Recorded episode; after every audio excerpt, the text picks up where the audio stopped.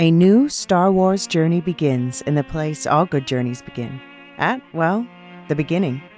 This Star Wars Day, I'm excited to introduce the new Star Wars Canon Timeline podcast, where we will piece together the complete story of that galaxy far, far away in timeline order from the dawn of the Jedi through the great unknown following the sequel trilogy. This is a podcast for both Star Wars superfans and complete newbies. Listen to the short intro episode now to hear how it works and what to expect over the coming weeks as we set the stage for the new television series The Acolyte, which we will be covering with weekly breakdowns. Subscribe to the Star Wars Canon Timeline podcast wherever you listen to take part in one of the most epic and expansive stories ever told, following all the twists and turns from start to finish. May the 4th be with you all, all month and beyond.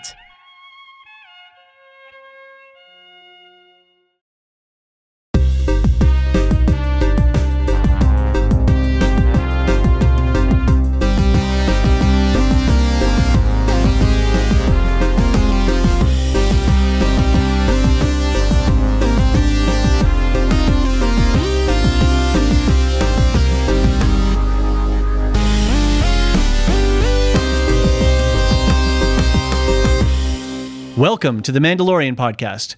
We're the Lorehounds, your guides to a galaxy far, far away. I'm David.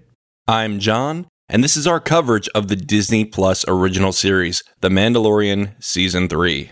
In this podcast, we're going to be doing a scene by scene breakdown of the second episode of the season, chapter 18, The Mines of Moria. Uh, I mean, The Mines of Mandalore. Be sure to stick around to the end of the podcast for programming notes about the rest of our schedule for the month of March. One of our favorite things about podcasting is getting your feedback. We love to hear fan theories, pickups on details we might have missed, and to hear what folks are thinking about the episodes and season overall. You can send us feedback in two ways. Email us at starwars at thelorehounds.com or leave a voicemail to be played on air at thelorehounds.com slash contact, and we'll get to those on the next episode. But if you want to talk Star Wars with us sooner, join us over on our Discord server, link in the show notes below. We've got a great, fun little community, and we're having a good time over there. So join us. Yeah. A quick reminder about our Patreon. If you like what we're doing and want to support us directly, check us out on patreon.com slash the lorehounds for just $3 a month you can get ad-free versions early access bloopers and more of course, you can get all of our ad supported podcasts on our Firehose feed by searching for the Lorehounds on your podcast application of choice or using the cool little subscription tool that we have over on the lorehounds.com. Just put in the application you listen to your podcasts on and it will generate the link for you. That's almost as high tech as a bacta tank. Lastly, we'd like to ask that if you're enjoying the podcast, please take a moment to rate us on Apple Podcasts. Even better is if you can leave us a short review letting others know what you enjoy about our coverage. There's a lot of people covering this show, and the ratings really do have an impact on our rankings, which helps us get more listeners for our podcast, which means we can make more podcasts. And uh, many of you have been leaving us ratings and reviews. So thank you if you have done that. We've noticed it and it's really helped. Thank you. Absolutely. Every time I open the podcast app, I see more. Yeah, it's it's a fun little uh, little boost when you see a, a, a good rating and a nice comment. All right, John, what did you think of uh, episode two, or otherwise known as chapter 18? Now that I am in my watch the Saturday morning cartoon mode, I am all in on this season. I think it's a blast. I'm having fun. Even the cheesy parts are making me chuckle, and I'm I'm ready to go. I'm I'm on board with Mando and Grogu in this little fighter if there's room for me. Maybe they'll put on a, a John Lorehound port instead of a droid port. and yeah, I mean, it looked beautiful. I think you were saying that to me earlier. The the lore bits were great. Having the mythosaur in there, oh my god, this was it was just all hype, right? This is yeah. this is the fun hype part of Star Wars. This is not Andor where you're going to have deep drama. This is that sugary cereal that we're all going to enjoy. Right. Isn't it fun to have it too? I, it is. I love having both. It is. David, what did you think about it? Dare I say, I, I don't know if I should say this, but it was almost a perfect episode of television, just in terms of its construction, right? The way that the plot points were set up, the way they paid off, how they hooked and linked the different things going forward. It was and all within like 30 35 minutes. I forget how long what the actual runtime was but it was it's a tight little story but it's packed. And to do that you've got to be efficient and you have to be on the ball and know exactly what you're trying to do in the story. And that was almost perfect. I think the only thing that went a little long for me was the stuff with Peli Motto at the beginning. Yeah. uh, but otherwise the grogu mando stuff was tight I got a lot of D and D vibes from this one too. I felt like they were doing like a, uh dungeon crawl, and it, fe- it felt very uh, Tolkien in some ways too. okay. You know, there were some shots where you're like, "Oh, that looks like the Mines of Moria," right? You know, Yeah. Yeah. beautiful, gorgeously shot episode. Uh, it looks like they're back in the volume for a bunch of this stuff, which is great. I love the fact that they can go between practical sets and outdoor sets and the volume. I think that's really cool. It um, when you're in a in that cave or you're in the in the ruins in the underground area, and the way that the the colored light reflects off of Mando's armor and stuff like that's just beautiful, and it just adds to the realism. So mm, really, very happy with the the visual aspects of the show. Um, good, sharp action, like it was punchy. We got it done. We moved on. Grogu continues to be cute as all get out. Like his little coos and and uh, waddling around was just like you know adorable. I think he was extra vocal this episode. He was. He he definitely was extra vocal. I think they're building that up. And uh, I think the one thing that I really noticed too here was there was a, a bit of a theme in this episode, which is sort of overcoming your fears and moving forward. Um, and that played out a couple of times in a couple of the Uh-huh. scenes. So yeah, I I really enjoyed it. It was a it was a, like you said, it's get your jammies on, get a bowl of cereal, curl up on the couch, and and hit play and uh, have some fun. Yeah. I've been up basically at the premiere time lately at 3 Uh-huh. a.m. with my son. So Oh I've Lord. just I've just been watching it like right away, and I'm I'm having Nice. a blast in the middle of the night. I'm half I'm half awake. I watch it Mhm. again later when I'm fully conscious, but it's kind of it's kind of fun to watch it in that twilight. for sure. All right. Anything else, or should we jump into the? Uh, well, actually, before we jump into the scene by scene, I've got a few pickup details I want to get from episode one. That You do? a holdover. I do. Okay, Voodoo. Th- this one, voodoo. keep going. Um, headcanon. Um, Children of the Watch. They were on a new planet that they weren't so familiar with, which is why they didn't know about the alligator. okay, Uh, also, because they had so many, maybe that there are more children of the watch just scattered around and they're all not with the armorer directly. Maybe there's other cells of children of the watch throughout, you know, the rims. okay, fair enough. So, yeah. Um, Navarro is going to be in trouble, Yep. right? I think that was a pretty clear setup, right? Agreed. Nice, nice town you got there, uh, High Magistrate. The opening scene ceremony with the young boy I really, uh, the more I thought about it, the really, uh, mo- the more I liked it because it set up on purpose a tension between Din's heart and his head. So it showing us the ceremony of putting that helmet on and leaving it on forever really uh, contrasts the fact that Din, who took his helmet off purposefully, has to then you know rectify that and and deal with that in some way. And so I thought that that was a really nice piece of meta storytelling or meta context storytelling. And you know, we can we the audience can understand and sympathize with Dan why he took his helmet off. And so we feel kind of aggrieved for Din going like, well, that was a valid reason for taking your helmet off, right? Like that was his son and he's not going to see him anymore and like what's the big deal? But you know, it's the creed and and as Din says, you know, in this one if we don't have the creed, you know, what is it that we stand for? So, uh, I really liked how that opening ceremony set up that whole tension between uh, what is a value set from a creed as opposed to like a natural crime where you steal something or murder someone, right? Um, this is more like, no, we can understand it. Uh, we can understand why Din did it. And so it's um, it really sets a tone for the rest of the action for the season. Right. And I know you love it when I talk about the human heart in conflict with itself. I should make another meme that I made for the Twitter. yes. Where I have you just, uh, you know what? I'll do the one where you have two buttons and it'll Okay. be like good plot, the human heart in conflict with itself. Nice. That'll be the two I like choices. Very cool. Um, so Din has these two poles, Bo Katan versus the armorer, right? He's got, you know, uh, this intellectual side that he's, you know, coming to understand now, especially with this episode. But then he's got his faith and his creed and his, you know, the the family that he came from, the children of the Watch. And so we have these two powerful women that are in the polar opposites of Din, and he's caught uh, in that spectrum. Like, which way do I go? How do I resolve this? Uh, so I thought it's a great play out of um, of that classic storyline. Um, another thought I had was so Grogu's a f- foundling, right? He's a Mandalorian foundling. Yep. And he's a Jedi foundling. And the Jedi youngling, and the Mandalorians right? were the youngling, whatever they call it. Yeah, he's yeah. a young foundling. So he is his own enemy. sure. Right? He's sure. Although, although in the Clone Wars era, the Jedi and, and the Mandalorian were, were mostly tight. They were mostly tight.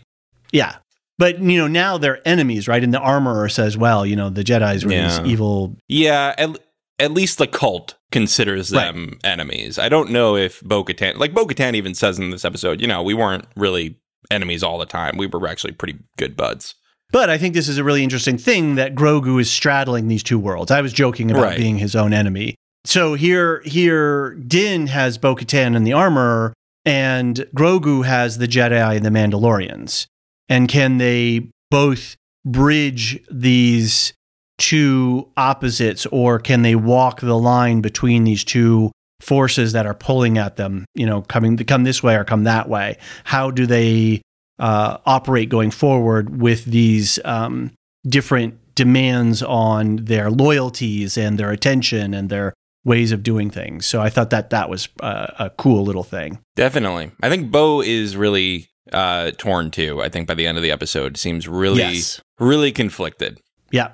And, which is great. It is great because uh, we have the surface level fun stuff, monsters and you know blasters, but then underneath there's a, a little bit more of an interesting story occurring. Right. And this is uh, this last thought that I had is just a little bit of a, a, a random, interesting idea. It was just like, well, you know, in a way, for both Bo and the armorer, the absence of the planet Mandalore is almost more useful to them than having the planet whole and intact or or able to, you know, be something that you could go to. Explain. Because you can you can play off the myth of Mandalore, make Mandalore great again, right? Well, oh, it's a poison planet. We can never go back there but I'm going to set up my empire and we're going to reclaim the glory of Mandalore. And, you know, we're going to do the things that we're going to do and not having to deal with an actual planet with millions of people and you know and, and, a place where people can go and what if what oh hey everybody we can come back to Mandalore now so they all start coming back and they're like oh this place is a dump and it's a it's trash and no but we're going to take it out you like it causes more problems to have Mandalore as a viable place at a location as not because you have a myth to play against with Mandalore and the purge and the you know and the bombing of it. So you've got something that you can be in opposition. Not you can play off of the stage of oh boo hoo Mandalore was destroyed and we're exiles. So I'm going to bring my little collective together and we're going to be little exiles together and you know whereas if Mandalore was a place you could go to, it would be an entirely different power dynamic. So Bo Katan and the armor both can create a power dynamic in the absence of Mandalore that plays to their. They can be uh, big fish in a small pond in a way. I will say that the whole make Mandalore great again thing you said, that is not something Sorry. that was absent from Mandalorian politics even when it was populated. Okay. That was certainly part of Death Watch sure. big part of Death Watch. That was probably its main focus. It was let's go back to the ancient ways. And right. it seems like Children of the Watch either arose from that or was a sister organization. Uh, everybody was on Concordia, apparently, we found out. So it's definitely part of Mandalorian culture to have these factions that are like, hey, let's go back to the old ways. But yeah, I see what you're saying is that, you know, the myth might be more powerful than the actual thing. Yes. Yeah, I think that's what I was trying to drive at. So, all right, cool. Uh, that's it for my thoughts. Should we get into the scene by scene? Let's do it. Okay. In the previously previously on, there's like a really really big reveal. the the armor they, they actually there's a very prominent line where the armor talks about the mythosaur. And i was like oh why are they giving us that line? And there's a reason. They're going to spoon feed it to you. yeah absolutely. And i don't know if we really should call these cold opens because this action happens before the title card but it's just a title card. It's not even like opening credits so i True. don't know. The cold open. Um, on Tatooine, it's pod racing day in Mos Eisley as part of the Boonta Day celebrations. A well dressed Rodian negotiates with Peli Motto to fix his speeder. Turns out that Peli is in cahoots with some Jawas and they're running a fix it scam. That's pretty bad, huh? Yeah. They've got the catalytic converter. Yes, that's exactly. And they're going to sell it right back to them.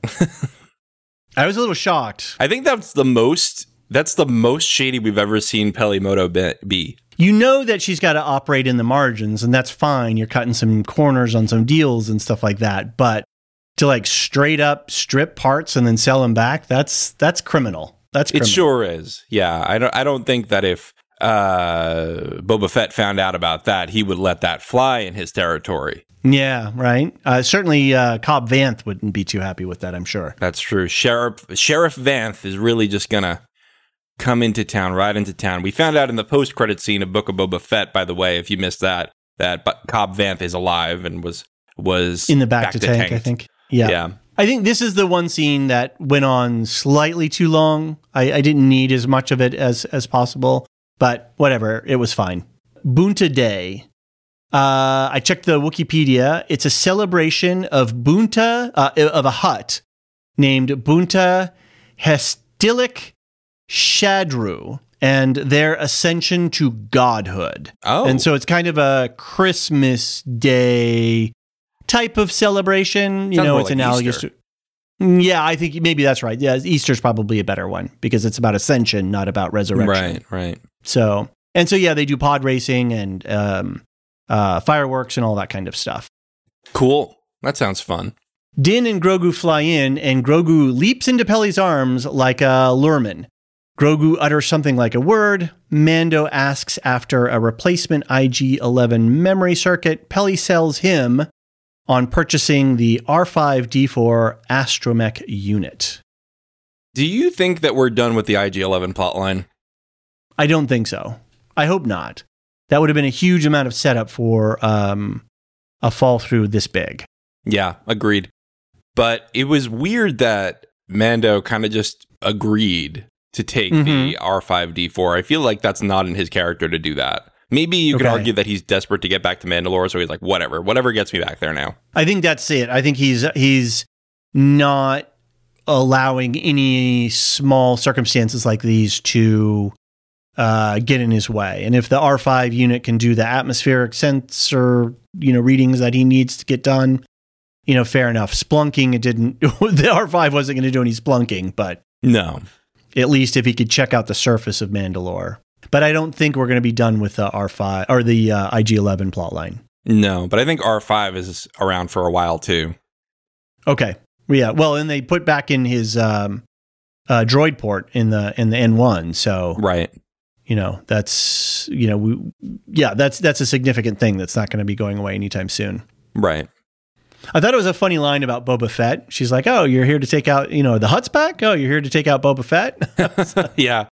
Yeah, just everybody's just casual about it here. They're like, "Oh yeah, some another crime lord's going to kill the current one." Yeah. That's business right. as usual. so this R5 is the R5 unit that was in uh, the original 77 A New Hope movie. Okay, really? as that's my understanding because there was a comment about him fighting in the rebellion and um, you know all that stuff so i'm pretty sure that this is supposed to be that same droid Interesting. Interesting. That's cool. yeah i mean that's a member berry of a pretty big size but uh, it didn't they didn't play it badly. They didn't overplay it you know? They didn't have it like pop a, its motivator when it was driving along or anything like that you know right out of the scene of the of the first movie. So i can deal with these in-world things as long as they're not like really shoving it in our faces. Like remember the 77 movie? Remember the 77 movie? You know so Right. do you know much about Lurmen? I do not. okay they were in the clone wars Okay. a couple of episodes. They're sentient uh, species that are force sensitive, and I think they might be this like kind of a large size lemur, and they're able to jump and roll up in a ball and move around. So when she says, uh, n- we're not only calling him a Lurmen for Oh, I recognize them. I just looked them up. yeah, Okay, yeah. Yeah, there was a whole like thing about them being pacifists and mm-hmm, yeah. So not only is Grogu physically jumping like them, but apparently they were force sensitive. So like that's a double, a double little uh, comment there. hmm, interesting. Yeah. All right. Peli says she'll remodify the N1's droid port. Grogu and Din take off amid fireworks. Did you think this was a little cheesy? A little bit. It's felt like somebody at the mouse was like, hey, let's have some fireworks over the Magic Castle and you can fly Grogu and, and Din through them. I was waiting for when you wish upon a star to start playing. exactly. it was very silly. All right, they fly into the Mandalore system, and Din teaches Grogu about more about astronavigation. We learn more about Din's childhood, and Din relates to Grogu as a Mandalorian. Uh, yeah, you you said it right. Is that Mando Din is starting to really talk to Grogu like a Mandalorian? Mm-hmm. He's like, "Hey, this is our home world." Yep. I think that's super interesting. Write in if you are a big Star Wars lore person. Do you know of any non-human Mandalorians in in the history? Because I don't. I have not seen one, but I could be missing something. That's interesting. But by creed, he's a foundling. Right. Yeah. Uh, you know, they, it said at some point, you know, Mandalorian isn't a race; it's just a, a people. Right. And yeah, I'd love to know if there are more non-human Mandalorians around. I wonder if it's could. I mean, it's because it's also a planet. And, but if it's a creed, is it like saying like, "Oh, I'm a Buddhist," or "I'm a you know a Unitarian," or Well, I, I don't or- think that the Mandalorians were native to Mandalore. I'm, Okay. I'm pretty sure they colonized it. right. Well, the great men, yeah, right. There's a deep, deep history about the the Mandalorian Prime. Right. Well, I, I can't remember his name now. The I'm in trouble. Mandalore or whatever. The Yeah. Mandalore, right? Yeah, beating the Mythosaur. Right. So a lot of this was set up for later, like showing us the radar scope and all that kind of stuff, so that um, Grogu could get back to uh, Bo Katan in in the emergency situation. So it's good setup, right? It, it, Yeah. it introduced us to the technology and the mechanics that we need to move the plot forward. But it also didn't seem extemporaneous in the point of like it would be something that Dinjarin was doing that was not normal or natural for him to do.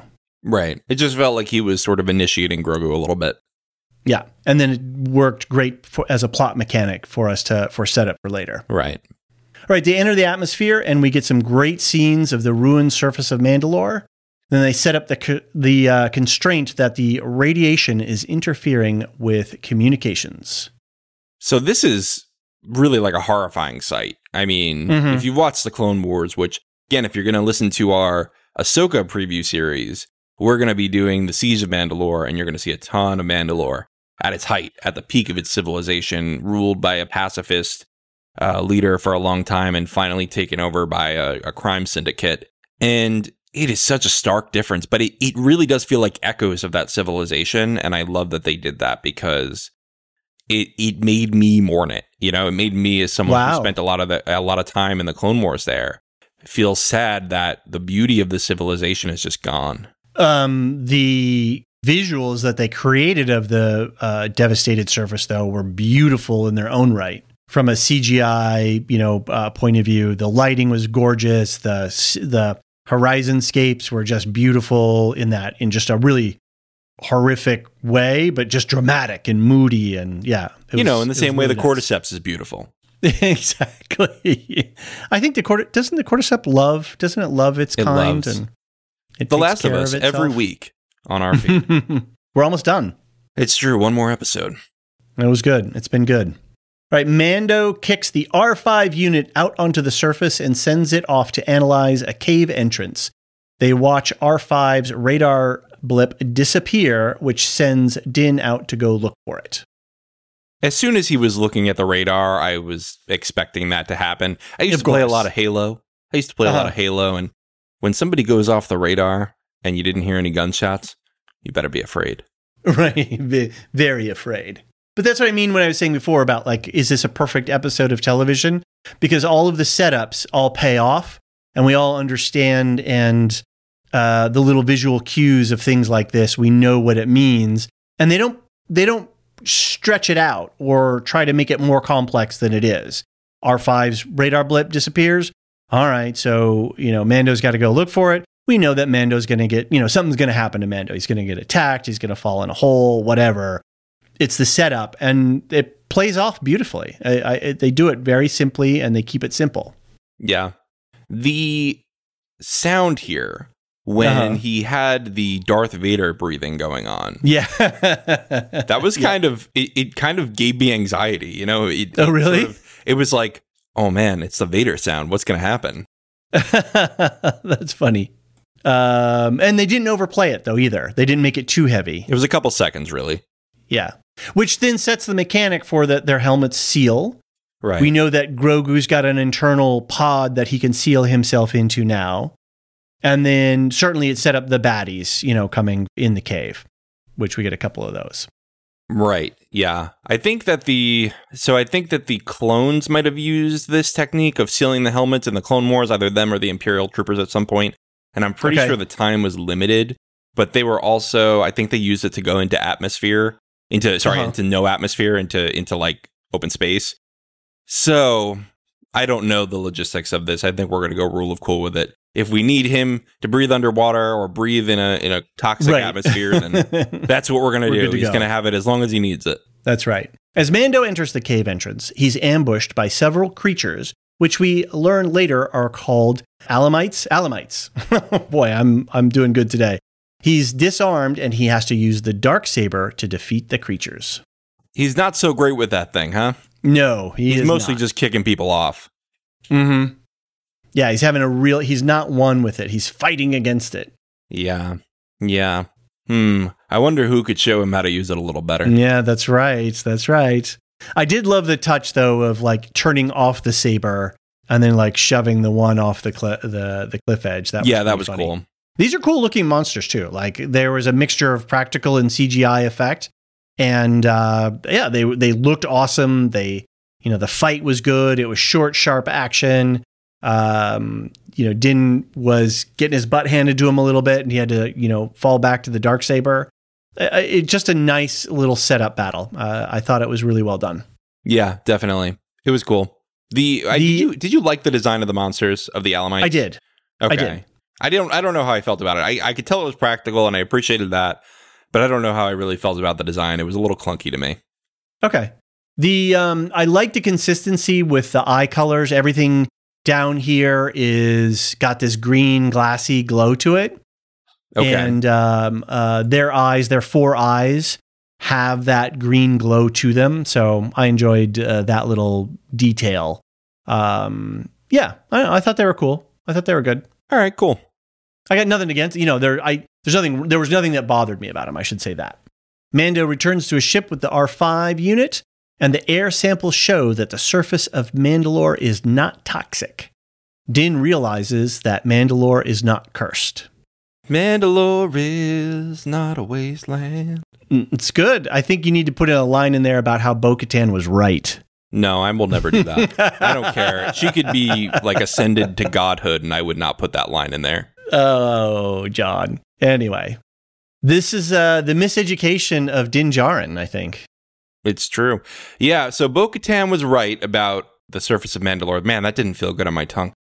Bo Katan was right, but is she not? Because see, I think later she Mhm. kind of disagrees with her past self. Like, okay, it might not be cursed, but what's the difference? Right. Yeah, and she points out that um, it's a ruined place now. So, and it's just full of ghosts and and other um, not nice creatures. Uh, so, yeah, what is it? It's it's no longer uh, a place where people can inhabit. Like Right. even if it, you know, it's to- it's not toxic, but what are we going to do with it? It's a it's a bombed out ruin. Right. There's- You, you couldn't know, a farm blast here. ruined. No, Yeah. Leaving the R5 behind, Din and Grogu enter Khazad-dûm. Uh, I mean the Civic Center, and they descend down to the lower levels. The Civic Center. You know, this kind of reminds me of going through one of the buildings in The Last of Us. You're just you're Mhm. just going down. It's a it's a decrepit uh, city building, a decrepit skyscraper, and yeah. So obviously something was going to go wrong. Yeah, it did. You know it. Yeah. This did. This episode did feel a little video gamey in a couple of points. Okay. Uh, so I didn't get that, uh, but I'm probably desensitized to that. right. I think Grogu's little pod needs some uh, flames along the side. Oh yeah. I will. I, it was cool though how he was, was. able to just float down and follow Din. Totally. Something that I thought was interesting later is that when Bo Katan jumps off and just, she just expects Grogu to go with her. She doesn't even Right. question that he could do that. well, right, and and she, uh, I mean, he came he came back, so she must, you know, she thought that she must have thought that. He Yeah, fair that, enough. So would, it would have been kind of funny though if she was like, "Hey, do you need a ride?" And, Right. and he goes, "No." He goes, "Ooh," and then he just goes down. Um, how I don't know about you, but I really wanted Din to just like grab a selfie in a puddle once they got down to the bottom and then get out of there. I'm like, those are the waters. Those are the living waters there. That muddy, but that mud puddle that you just landed in. That's good enough. S- splash them on your face and then uh, get the GTFO. Well, that's not how it's going to go, is it? No, it certainly didn't. Din finds a helmet buried in the dirt or ash. Um, looks similar to his. As he's examining it, he is ambushed by Shelob. I, I mean, Oh, a giant spider-like mechanical creature. if we're going to drop a Tolkien spider, it's going to be Ungoliant. But anyway, All right. The we later learn that it is piloted by a one-eyed creature of some kind. Captured, Din is taken back to the creature's lair where he is disarmed. Grogu tries to use his force powers but is unable to free him. Din commands Grogu to get help from Bo Katan. you know, I always appreciated the design of General Grievous, and I'm glad that they Mhm. sort of brought back that vibe here. Oh, is that the okay? Well, you know, General Grievous, he's got he's got he's an organic being, but he's basically like a bug, and he's inside this mechanical suit, with, which makes him really beefy. And I think Okay. that's basically what we got here, right? I think that makes a lot of sense now. I've only seen a couple of General Grievous episodes, and I can say that I'm not a big fan of the Grievous character. Oh no, I love Yeah. Grievous. I loved Uh. Grievous when I was 12 years old and I was watching the original Clone Wars cartoon that was Sure. very stylized, and I just thought he was the coolest guy. They did nerf him a little bit in Revenge of the Sith, but it was always very cool. General Kenobi, I loved his voice. Mhm. Uh, you know what's a funny detail is for the entire Clone Wars cartoon, they can't have Grievous ever meet Anakin. There has to constantly be misconnections because Okay. there's one line in Revenge of the Sith that, where he goes, Anakin Skywalker, you're taller than I expected. oh. And so because of that one line, they had to spend seven seasons making sure that these two characters couldn't meet. That's what you get when you have uh, a canon, right? You know, Yeah. canon IP. Yeah, no, Gro- uh, uh, Grievous was. I, I hate that over the top, especially for a general, right? Who's so you know uh, over the top evil like that. So was it was it's not my favorite, but I get it. You don't know the power of the dark side, David. I, I don't. I really don't. The and then it makes sense to The visual language of this creature is calling back to Grievous, and I don't obviously have as much uh, experience with Grievous overall, so I get that now. I can see what um, fans might resonate with with this creature because to me it looked like nothing else in the Star Wars universe that I'd you know, Okay. really seen. So no, I immediately thought Grievous. cool. And then obviously this thing has a little. There's a creature inside a little pod that can attach to different things. So Yeah. Yeah. All right, Grogu attempts to escape and is confronted by an uh, Alamite. Grogu uses his force powers, and R5 flies them to Kalevala.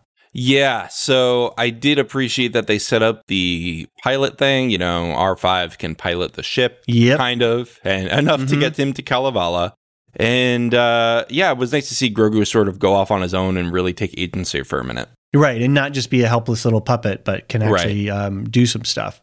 Uh, I thought the little look on Grogu's face, he had a little cute look of surprise after he defeated the uh, Alamite, and he was like, "Oh, you know, it was it was really sweet." His ears Very were cute. doing the work this episode, I gotta say. For the, sure. The ears were really going up and down at the right moments. Whoever's Yeah. doing the puppet work, excellent job. Um, so does Grogu have a demonstrated affinity for animals more than technology? Like he wasn't able to free Din from the mechanical contraption that he was in, but he was able to defeat this creature quite easily. And obviously, the mud the mudhorn and the um, the rancor uh, are all things that Grogu, even though they made him sleepy after you know he he did the work, it seems to have uh, he seems to have a bit more of affinity with animals than he does technology. Do you do you get that sense or? Do you want me to lay down some serious internet point bets? Well, this is what I was driving at because this seems very Ezra like. It does, but I wasn't I wasn't going to go with Ezra. I was going to say Okay. the idea that Grogu keeps interfacing with these giant monsters. Uh-huh, uh-huh. now we have the uh-huh. mythosaur. We have a giant monster. We know that the the mythosaur is part of the prophecy of who will retake Mandalore and like lead Mandalore back Oh. to back to glory. Is Grogu going to be the leader of the Mandalorians by interfacing with the mythosaur and taming it? Wow. I had I didn't even make that connection because I was going in the opposite direction with the Purrgils and Ezra and all that stuff. That's my internet point wager. Grogu Okay. interfaces with the mythosaur at some point. All right, I'm down for that. I'm down for that. I don't know how he could wield the the um, dark saber though. He's just too small to hold that thing. He doesn't even need the dark saber. He'll just trample you with the mythosaur. Right, What are you going to fight off that thing with the dark saber? Din, you can't even hold it up. That's right. In her bedchamber, I mean throne room, Bo-Katan is notified of an unexpected visitor. She sees the N1 landing and seems annoyed. Bo-Katan is just so petty. she's got a blanket and a pillow there, right? So she's totally sleeping there. Yeah, yeah. She's just the crankiest person. As soon as I saw her, I audibly groaned. Really? Yeah, I was I, because she's she's just you know splayed out on this on this throne, just like oh pity me, the deposed leader of Mandalore. It just annoyed me, but she I think she redeemed herself by the end of the episode. She was pretty good. I won't play my song this episode. All right. It's a good song, though. Go back to last episode if you haven't heard the John song about Bo Katan, uh, set to John Denver Country Road. Katee Sackhoff is dominating this role, though. She owns the Bo Katan character. Yeah, heart and soul. And I am just so like, I even though I know Bo Katan has her like you know petty princess thing, pit, pit, uh, pity party petty princess. Um, say that ten times fast. That that her whole shtick is like working on me. I, I would like if I ever met Bo Katan, I would just fanboy all over the place. I'd be like, oh my god, A devotee we see. You could be in the royal Mhm. guard.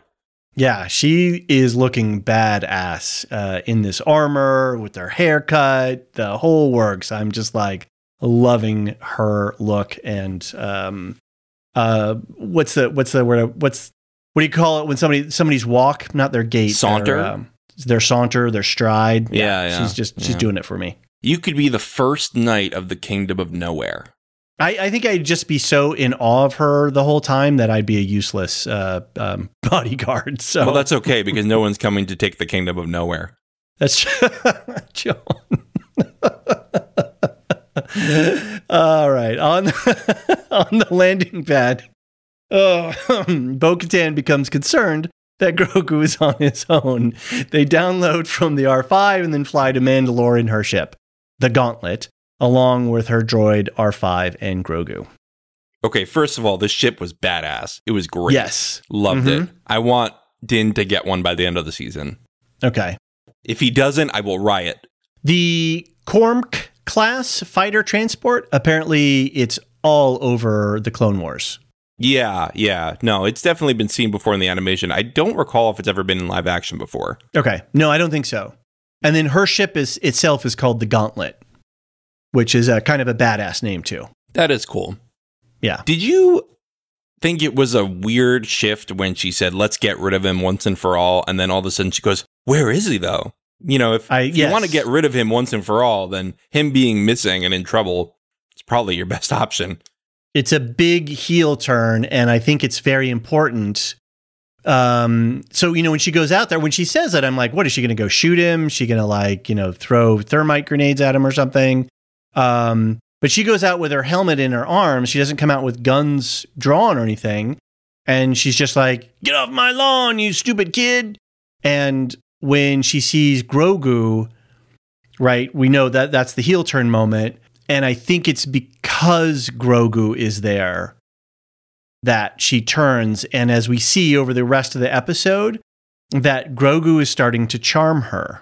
So I think, like, if it had been another droid, if it had just been a droid in there or some other person who was going along with Din, I don't think she would have responded the way that she did. I think this is very much about Grogu.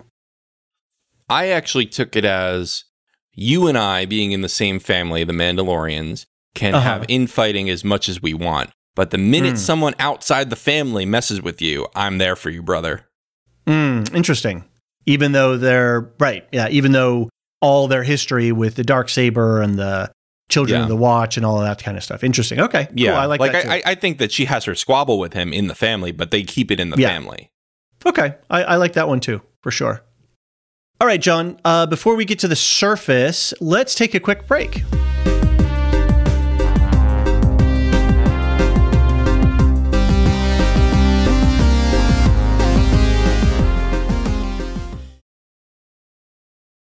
Say goodbye to your credit card rewards. Greedy corporate mega stores, led by Walmart and Target, are pushing for a law in Congress to take away your hard earned cash back and travel points to line their pockets. The Durbin Marshall credit card bill would enact harmful credit card routing mandates that would end credit card rewards as we know it. If you love your credit card rewards, tell your lawmakers hands off my rewards. Tell them to oppose the Durbin Marshall credit card bill.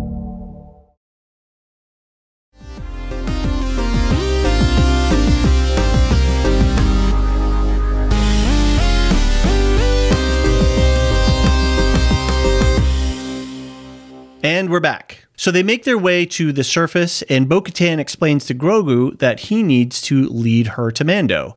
Okay, kid, I'm going to need you to guide me to him. The okay kid line is like a, a through point, through line through so many uh, Star Wars properties. The the kid, referring to somebody as kid, Yeah, uh, is a little thing. So I Han thought does that a was lot, doesn't he?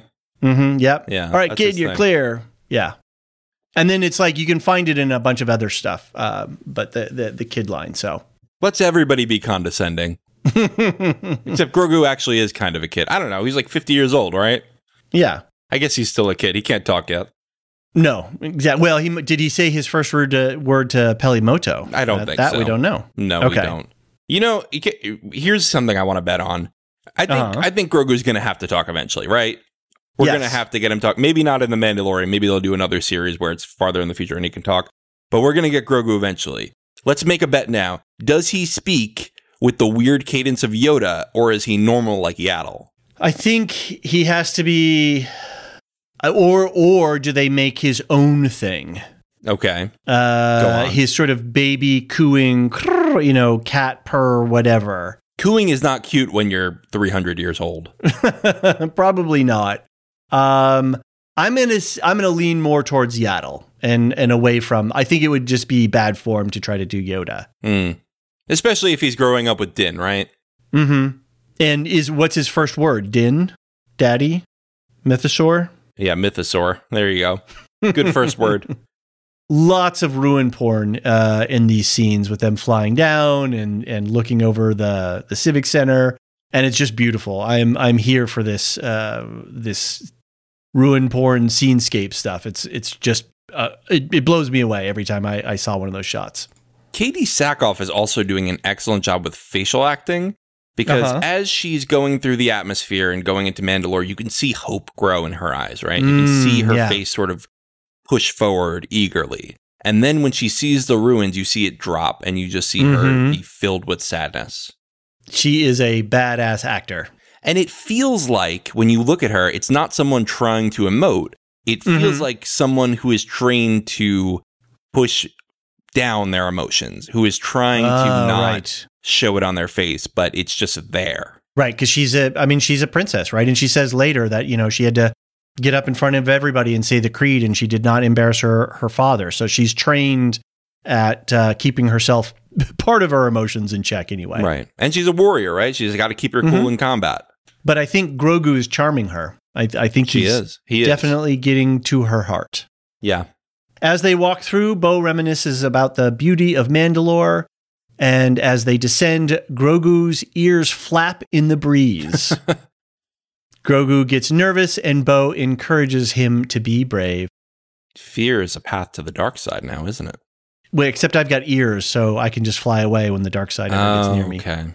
I don't Okay, know. fair just enough. a little flapping it was so cute.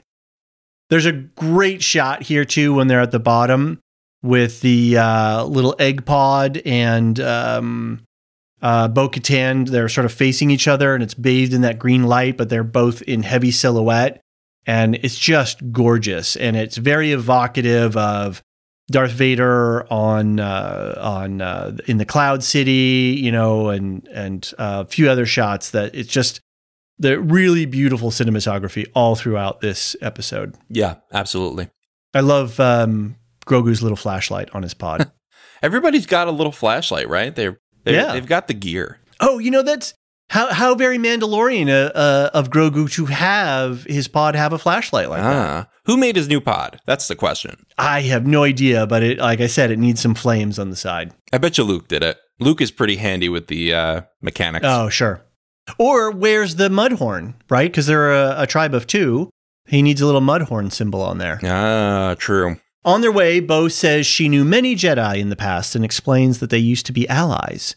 She asks Grogu how good he is with the Force, and then she detects that they're being stalked by some Alamites. She strikes first and kicks ass.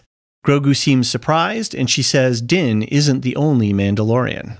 Pretty cool that her familiarity with Mandalore and with the people inhabiting Mandalore give her the upper hand that Din didn't have. Makes her expect the dangers that are there. Very useful. And she's a badass. Did I mention Yeah. that she's a badass? Oh, she is. She is. You can be full of shit and still good at fighting. That's true, absolutely. And it may be actually be a benefit if you're full of shit to be good at fighting. Because when people call you on your shit, Absolutely. you can fight. And she has been called on her. I don't think she's been called on her shit enough. Let me make that clear. But There you go. she has been called on her shit before. I mean, you know, uh, I think in Clone Wars she gets called on. You know, you you were in the cult that led to your sister's death. I'm done. I'm done. That's the end of my bell rant. Back in its lair, the creature prepares to drain Din of his fluids.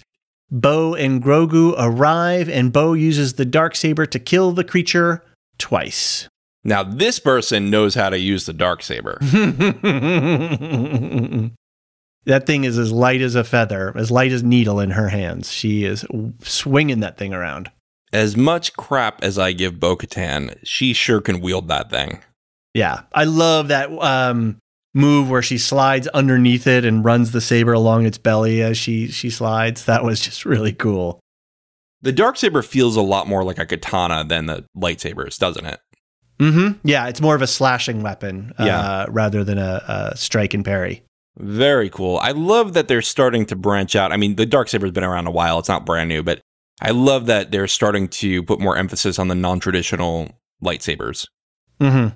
And the the um the fight scenes with the Amalekites and with this uh whatever spider creature thing, the CGI to practical uh, effect stuff is so good. And these monster or this particular monster looked amazing with the with the eye and the way that it could detach from the different sort of uh, skeletons, you know, from the uh, bipedal one to the spider one. Ah, it was so innovative, so interesting, such cool designs, really beautiful to look at, terrifying. Um, and I so I just really appreciated the fact that they're doing some original. I mean, it can be inspired by whatever, but they gave us something that was new that I don't think we've seen before in Star Wars. So I really appreciated that. It was it made the whole final fight scene a lot more. The payoff was a, it was a lot bigger for me. Right? Yeah. Yeah. Definitely agreed. All right, as Mando recovers, they discuss the ruins of Mandalore, and Bo serves him Pog soup. Din shares it with Grogu, and then goes to le- uh, he goes to leave to complete his quest. Bo offers to take him to the mines. Without the creed, what are we? What do we stand for? I like that Bo kind of throws what he said to her when he first met her back at him. You know, what are you even Mandalorian? You haven't had Pog soup. Whereas he goes, You're not Mandalorian. You took off your Nice. helmet. Yeah. Right? These little tit for tat things that don't really mean anything. They will rule the galaxy together as husband and wife. That's really That'll be answer. interesting. That'll be interesting. Um, I got a lot of feels from the scene. Um, and I loved Din getting all like heavy with about with the creed and our, our people are scattered like stars in the sky. I love that his armor is filthy and that's gonna come into play later after he bathes in the living waters. hmm Um, so yeah, this whole scene worked on me really well from the moment Din wakes up till um, Bo uh, offers, or well, yeah, the moment that Mando wakes up to the moment that Bo offers to take him down to the mines. Yeah. It uh, it it worked for me. I got lots of feels. Very good scene. On the way, Bo talks about the past of the planet, and we learn a bit more about the Purge. As Bo laments the downfall of the Mandalorians, they arrive at the entrance of the mines. I won't call it Mor- Moria. Uh, they en- We're They done with at- that. We're done. She talks about being a princess and her father, and Din honors her father's memory by saying, This is the way. She was kind of left speechless by that. Totally. You know, he was questioning her Mandalorianness Mhm. uh, at some point, and then finally he respects her enough to say, "This is the way." When she just describes her father. yeah, a real, a real coming to, and a, a real coming together moment there that they have something that they both can agree on that her father died for the cause of Mandalore.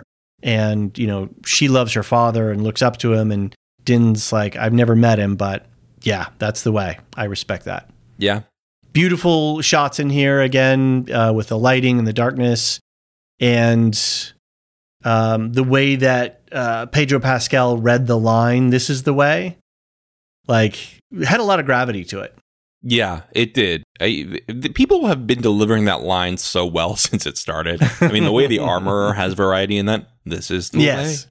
I mean, Yeah. what a what a line! What a use of a line of a single phrase. yeah it's awesome all right they, al- they arrive at the living waters and bo reads the history plaque din sheds his weapons and jetpack and walks into the water reciting the creed and drops like a stone into the deep water bo seals her helmet and jetpacks in after him I was actually pretty moved until he got pulled in. I was in on it. I said, "Yeah, yeah this is the way." yeah What did you think? It was comedy it was sheer comedy when he like Wah! It was a little slapstick. Yeah, it was totally. Yep. And there's some good slapstick in, in this. It, it it lightens the moment. It balances because it was the the as he's re, reciting the creed as he's walking in, and and Bo is like, oh my god, I'm feeling moved as well. yeah. Right? She was being affected. She was getting feels, and then to lighten it, right? They they drop him in the water. So Well, we know that she's not immune to propaganda, considering she was in a cult. That's right. That's right. I think there are some people on the internets who were shaking their heads at the uh, jetpack under the water, but you know what? Like you said, John, what is it? It's a It's a Saturday, morning, cartoon. Yeah, So and that that person is not a person who rhymes with Schmellen, Schneppenwall. no, not that person. Bo rescues Din at the bottom of the well, and as they rise up, Bo spies what can only be a mythosaur hiding deep in the waters. Yeah. So, what did you think of the Mythosaur? Because I thought it looked awesome. It looked amazing. It was very Cthulhu like to me. I thought it was a deep one, you know, an old one. I was like, oh my lord. And the way that the when she's coming up with her helmet light and it just shining on the eye, I was like, wow, that was that was really that was really cool. I got nervous too. I was like, get out of there, get out of there. Like, you know, what are you gonna do? You can't fight the thing underwater. Yeah. There's something about an underwater monster that just gets everybody, right? I mean, Mhm. even you go back as far as the Bible and Genesis, and you have these, and all the monsters under seas. And we never talk about that line, but it's just there. Yeah. Uh, you know, you have you have like you said, Cthulhu and all the other Lovecraftian things. There's a there's a line in A Night in the Lonesome Oc- October that where they refer to all of the crazy monsters in Lovecraft as the unpronounceables. And I feel Mhm. like this is part of the unpronounceables, even though I can pronounce Mythosaur. You know, this is just Right. some crazy monster that's just out there and wild. I, I don't even know that the word mythosaur fits this monster. This monster is so much bigger than the this. You know, I've always thought the Mythosaur is kind of a woolly mammoth like thing. I didn't realize it was like a Cthulhu scale, you know, godlike creature. You're going to need Jeff Goldblum for season four for Jurassic Park. That's right. Or uh, what's the other guy? What's the other Chris's name? Right, you know, with his palm. Chris. Pratt? Oh, oh my God. Oh, yeah. painful. No, no. I don't want any. I don't want any of that Jurassic Park stuff around my Star Me Wars. either. Uh, I love the fact that Din's armor is now clean as he comes up out of the water. He's cleansed. He's been cleansed. So what does he do? He's like, hey, uh, hey, Bo, can you snap me a, a picture of like standing in the water and like you can do like you know like little peace signs and duck face. You know, well he can't take off his helmet, but he can do duck face under his helmet. Okay, but how fun would it be if he says, Oh, well, I had witnesses. I have this guy who can't talk, and I have Bo Katan, who you hate. Oh my God, I didn't even think about that point. She's his witness for his. That's not going to go well with the armor, I don't think. Who is your witness, Bo Katan? Oh my God, the armor is gonna be is gonna flip the f out. That is great. There's going to be a love that. physical fight. Yeah, that was awesome. All right, that was the episode. Any any other thoughts or uh, or things you want to point out? Loved it. My hype level is back up, and let's just keep having fun with this season. Let's go into it with our PJs on every time, and let's come out of it with our sugar rush from the cereal. As long as they keep delivering the visuals that they're doing and this badass acting, I am all in. I'm 100% in. It's so good. Cool. All right, we've got two pieces of feedback. Uh, a quick one from one of our lore masters, Bettina W. And she says, Oh my God, guys, I got to tell you, I've been enjoying your podcasting from the beginning, but uh, your and your Andor coverage. Um, but ever since then, you've leveled up big time. You rose to the top of my TV podcasting list because John's surprise in the last episode was awesome. Made me so happy. uh, laughing face crying emoji. Happy to help. Um, yeah, that song was a, a good hit. That was a, a lot of fun. well, well, keep keep the feedback coming, and maybe we'll get another song in here. I don't know. Maybe I'll feel inspired again. Yeah, definitely. And of course, our favorite Tolkien scholar, Marilyn R. Pukkila, who is going to be with us for our new Earthsea Book Nook project. Um, she's been watching along The Mandalorian, and she sent in that uh, Kalevala is the name of the collection of Finnish epic tales and poems compiled in the 19th century. What she wants to know is how in the world did a portion of Mandalore get named after a work at the heart of Finnish culture? Any ideas? I have no ideas. The same way we have a Ben and a Luke. you know, it's just sometimes somebody rolls the dice and says, "Yeah, all right," or, or sorry, rolls the chance cubes according to Peli Right. But uh, and, and just comes up with some random name from our world. It just happens. The Mon Calamari, really, we're Mm-hmm. gonna call them that. right. Calamari. Yeah, exactly. Yeah. So yeah, I just think that it's uh, a, a little bit of writer laziness, but or maybe maybe somebody's a fan and they figure that only Marilyn R. Pukkila is going to pick up on. is this going to find out. I think uh, the thing to do, Marilyn, is to um, skim some of the topics of the Kalevala and to see if there's any surface level linkages between the stories and these epic tales that parallel to the Mandalorian story um, that we know of or yet could be theorized for. That would be what would be interesting to see if the writers, um, if somebody in the writers' room knew about the the Finnish Kalevala and said, "Oh, you know, we should, you know, hook something into it," or it could be just as simple as, "Hey, that's a badass name. Let's use it." I look forward to your academic paper on it, Marilyn. All right, John, it's time for our Patreon shout out. Um, we have a Patreon. Uh, our patrons are a big part of what we do. And we have three tiers, and our lore masters are our highest tier. And one of the benefits is you get a shout out uh, for that. Um, so we have 15 lore masters. It always blows us away every time we think about it. And they are Samartian, Cyrus, Mark H., uh, Michael G., Michelle E., David W., Brian P., Nick W., SC, Peter O., Bettina W., Adam S., Nancy M., Lavinia T., and newest lore master, Dork of the Ninjas. soon we're going to have more lore masters than we could carry in General Grievous's arms. I don't know if that made sense, but I, I'm leaving really. it in. Okay, fair enough. Um, to our lore masters, thank you. To all of our patrons, thank you. Uh, we've said this many times before. We'll keep saying it. Your co- contributions and your support go directly to the material costs of supporting us to make these podcasts. Yes, thank And, you so, so um, much. It makes us feel really great when people show up and they say, Hey, you guys do me a, a valuable service, or you're entertaining, or I like what you do. Here's my appreciation to you in the support of a Patreon subscription. So if you're interested in supporting what we do, um, head over to patreon.com slash the lorehounds. Um, and if you're just enjoying the podcast and want to listen to the ad-free versions too, that's awesome as well because we pay attention to our downloads and um, it's really important to us that we're putting out good product and we're creating a fun community. Anyway, um, another little thing that we've been doing is uh, looking at some of the countries where we're being listened to. And today's country of note is Sweden, who is Sweden. 1.1% of our listening audience. So if you're in Sweden and you're listening to us, thank you very much. Drop us a note, say hello. Uh, let us know how the show is uh, being received in your neck of the woods. I've spent some time in in to- Stockholm. I actually have relatives in Sweden, uh, living relatives in Sweden. Um, so yeah, it's it's a beautiful place. Here's my question to the Swedes. How do you say lorehound in Swedish? Ooh, Right in. yes, right in, absolutely. All right, John. March is March Madness for the Lorehounds. We have a lot, so I think we're going to have to split this up a little bit. I'll read a few of these, and then I'm going to uh, take a break and let you finish this off. Sounds good.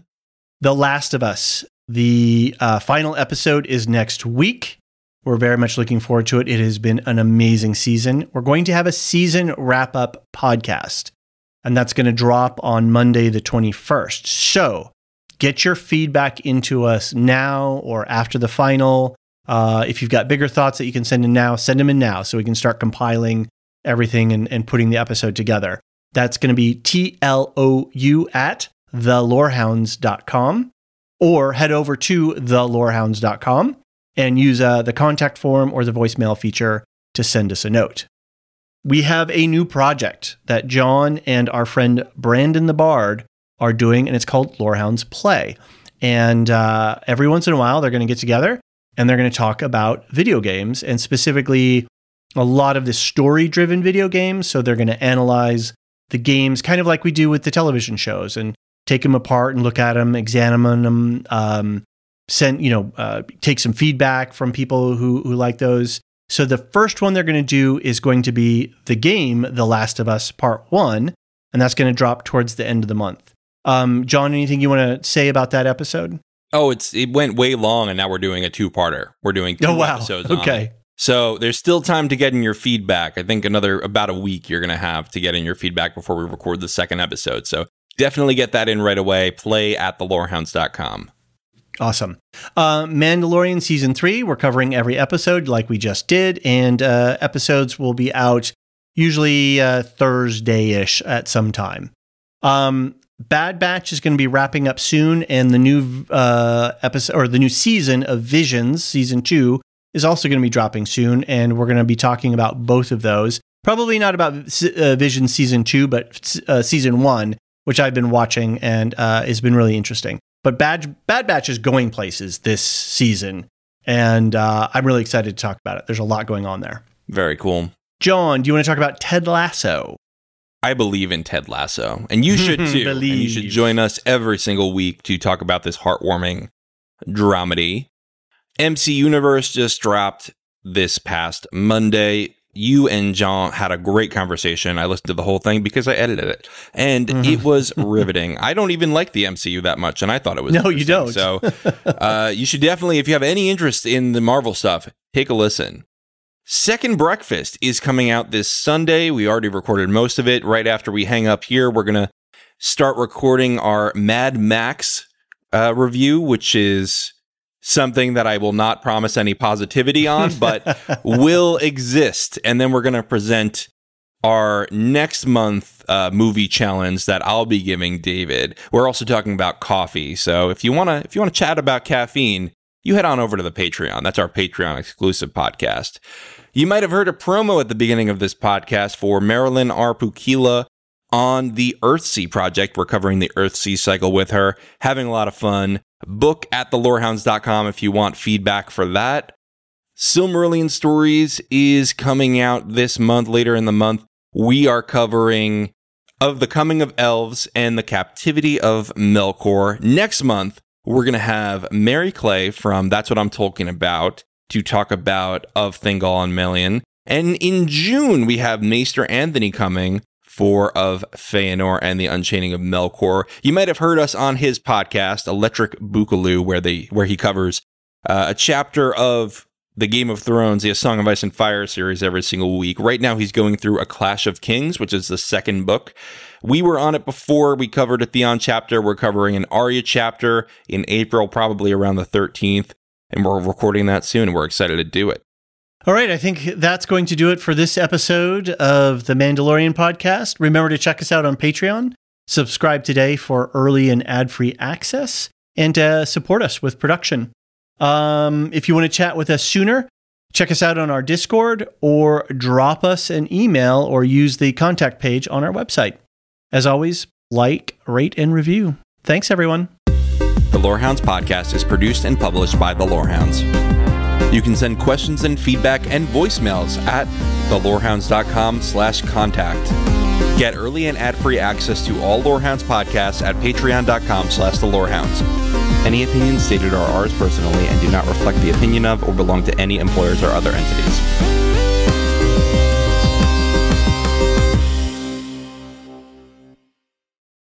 A new Star Wars journey begins in the place all good journeys begin. At, well, the beginning. This Star Wars Day, I'm excited to introduce the new Star Wars Canon Timeline podcast, where we will piece together the complete story of that galaxy far, far away in timeline order from the dawn of the Jedi through the great unknown following the sequel trilogy. This is a podcast for both Star Wars superfans and complete newbies. Listen to the short intro episode now to hear how it works and what to expect over the coming weeks as we set the stage for the new television series The Acolyte, which we will be covering with weekly breakdowns. Subscribe to the Star Wars Canon Timeline podcast wherever you listen to take part in one of the most epic and expansive stories ever told, following all the twists and turns from start to finish. May the 4th be with you all, all month and beyond.